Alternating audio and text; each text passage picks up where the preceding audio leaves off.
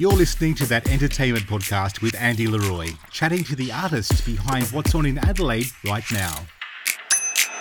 First Nation Voices kicks off its national tour at the Adelaide Fringe Festival at the Adelaide Town Hall, bringing together three well respected Indigenous performers Glenn Skuthorpe, Russell Smith, and Vonda Last. Imagine yourself around a campfire, listening to some good yarns and great music, and you've placed yourself at the heart of this production.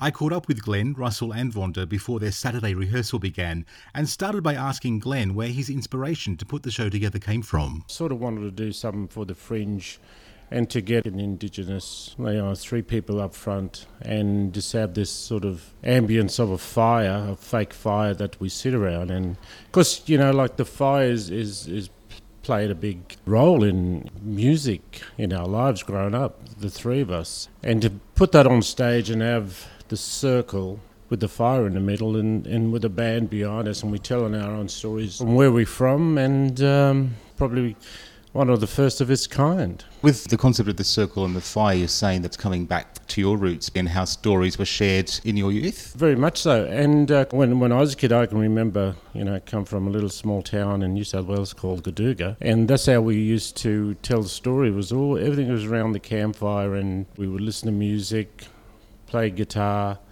and but the fire was an essential part of our growing up and our living. What is the essence of the story that you're telling with this show? Well, the essence of the story with the First Nations voices are we got three different First Nations peoples telling, you know, from different parts of the country, telling uh, different stories about how music, our life, our living, and to put it on stage is, you know, it's it's it's been a while in the making, but it's it's you know, it's finally here. Vonda, I know that your music is particularly loved in SA schools, with uh, Love of Country being sung often by school children. How do you feel about that? Really, um, very rewarding to, to um, know that something you created in your own personal space can connect and resonate with young and old, and particularly with young people in schools. It was used uh, as one of the uh, songs for the Festival of Music back in 2015, and um, since that time, lots of schools sing it over the Anzac Day commemorations. And um, I'm just absolutely thrilled that, you know, the story about Aboriginal men and women who served, and that story can be told through a song. And I get lots of feedback from people to say how much they appreciate the song, and um, in the young people that sing it really seem to connect with it and just enjoy singing it as well. Do you think that there's actually more of an appetite now for these stories to come out through music and through through what we're seeing in, in the media and through entertainment?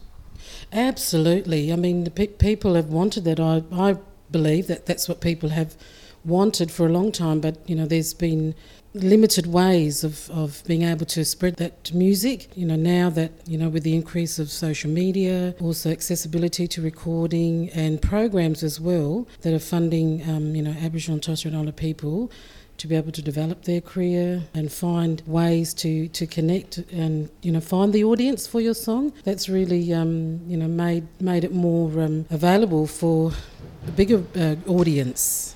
Even just seeing you know just generally through the creative arts, you know people are looking for that you know those you know the the other stories, the other narratives that make up the whole story.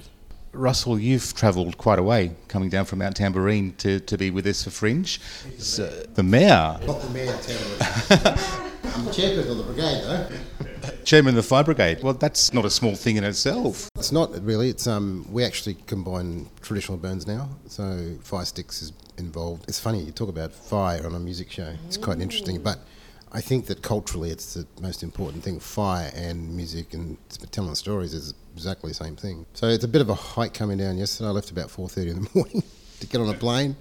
And uh, I walked in the Adelaide airport and I thought, oh, we must be in a third world country. Like, what's going on here? It's all that COVID testing and prodding and plogging. And I mean, I got in okay. I had my ticket in. I did the right thing by them. I weren't going to argue with the police. I just want to get in, and play my shows, and, and uh, go from there. I think we're kind of all feeling a bit under the microscope at the moment, which um, for someone of white privilege is something unusual. You know, it's, it's interesting about COVID. When you when you think about it from a this is not a political question, but if you took it from an Aboriginal point of view, every Aboriginal, most Aboriginal communities are locked down. Yet I haven't heard any any reports of Aboriginal communities have um, COVID in their communities. So it's quite ironic that when you talk about the white and privilege, it's kind of like it's the white fellas getting more COVID, COVID than anybody else. So you know, I think Aboriginal communities are more protective. It, it's uh, that's how I see it, anyways. Glenn, you were saying that the seed for this was the storytelling and, and the fire. Um, so, what's the history between the three of you? How do you how have you connected? Yeah, well, I know Vonda, Vonda and my sister go back a long way, and I know Russell, you know, from like I know both of them for a very long time, and uh, to do something and pull this all together, you know, must probably thank Emma Rennie for doing such a great job, and but to get us three together on one stage is, you know, it's it's a mountain. I mean, it's it's here.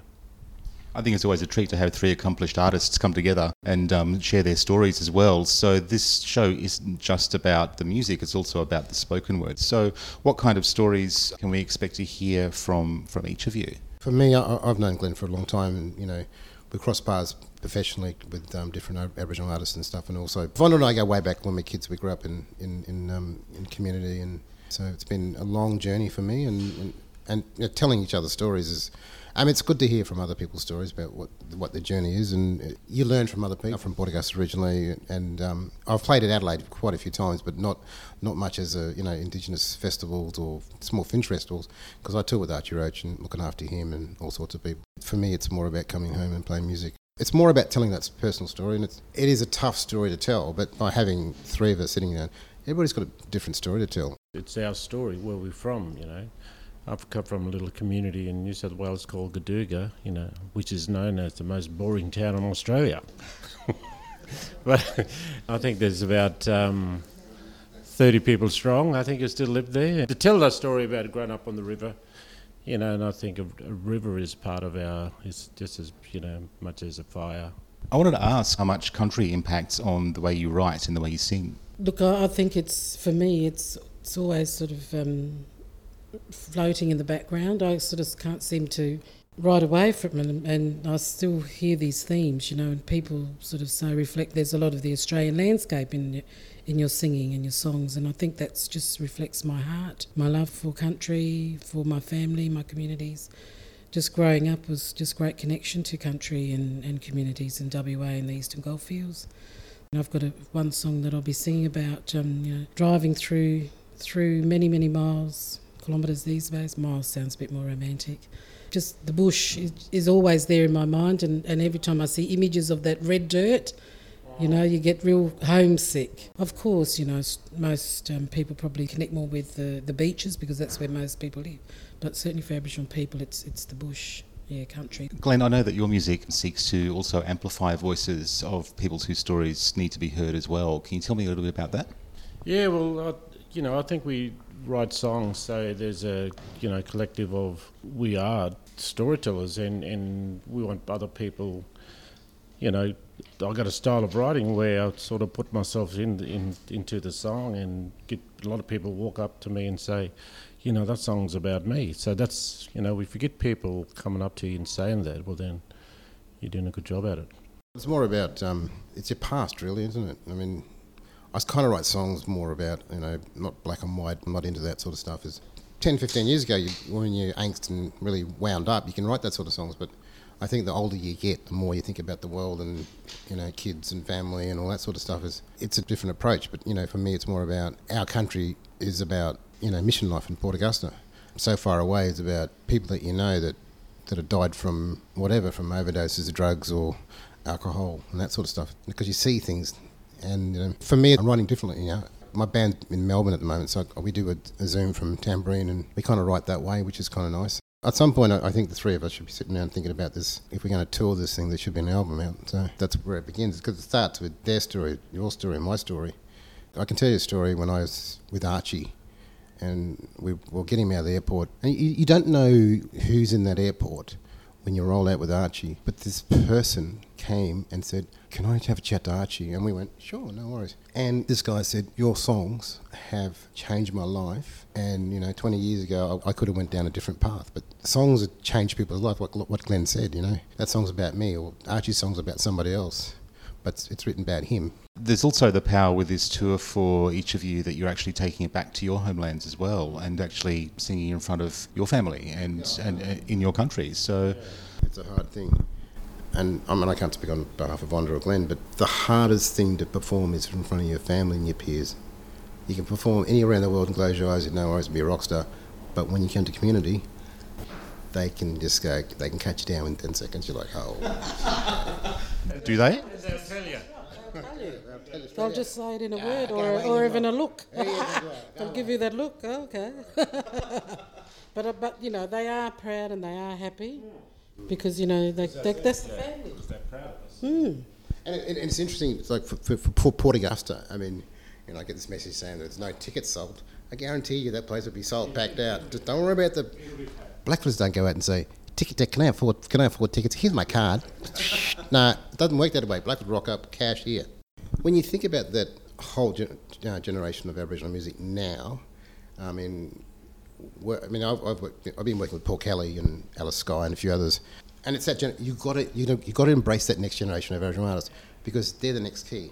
It's about taking young people under the, under their wing because someone did it to me, and I, and I, I want to do it back to somebody else. And um, you know, because we've been around the industry, you know, a long, long time, and we know what we're doing.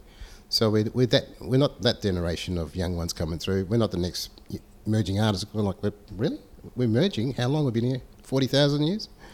But it gets back to the instinct of corroboree, inma, sitting around telling stories. This is the same thing what we're doing with contemporary contemporary music. I'm excited to be home too. You know, drag my feet getting here apparently, but um, I'm here now, and I'm, I'm looking forward to going home. But that's going to be. You've got a whole tour in front of you before you before you get home, but um, I imagine at some point home will be a part of that tour as well. I think this we're we're really test driving the three of us. At some point, I know has been on your case, Vonda, but um, look, it's it's a it's a whole new it's a whole new thing for us, and we're not emerging. We're not been we've been around the bush for too long, and we're just ready to go. We've been around. We've got stories to tell, um, and I guarantee you, word will get around real quick that you know the three blackfellas out there doing their thing. All palya, palya. Vonda, what's the one thing that you hope people will take away from this show? Oh well, look if you if you think about you know colours and uh, tapestry, they're just adding more more colours, more threads to that, that, that tapestry, the picture of of our, our lives. You know, where we do have things in common, and we we can connect through music to find that commonality. I've got songs about people living in places. Well, we all live in places. We all ex- have experiences in those places, and those um, stories into songs. You know, people start reflecting. Oh, yeah, that's that reminds me of something in my life. I've got a song about grandmothers, and everyone has grandmothers, whether they knew their grandmother or not, or their grandmother's still alive or not. It kicks some sort of memories there. So I think people will go away, hopefully, carrying more memories and more stories, and might you know trigger some some of their own own stories. I'm very strong into family histories and telling you know family stories, so that our next generation knows, you know, who who they are, where they've come from, and they can keep telling their their, their family stories, you know, to the next generation. We've got to remember who, who we are and where we come from, who our family, who our mother. Yeah, it's important to acknowledge that you know with over forty thousand years of history, there's a lot more history to be made yet, and you know we're all a part of that. Where do you think that common ground lives? Well, that common ground's been embedded for forty thousand years, and, and you're not going to change that. I mean, that story's been there, and yeah. and you you're the next generation who've got to pass that story on, pass that story on, pass that story on. So that's what we're doing in terms of that.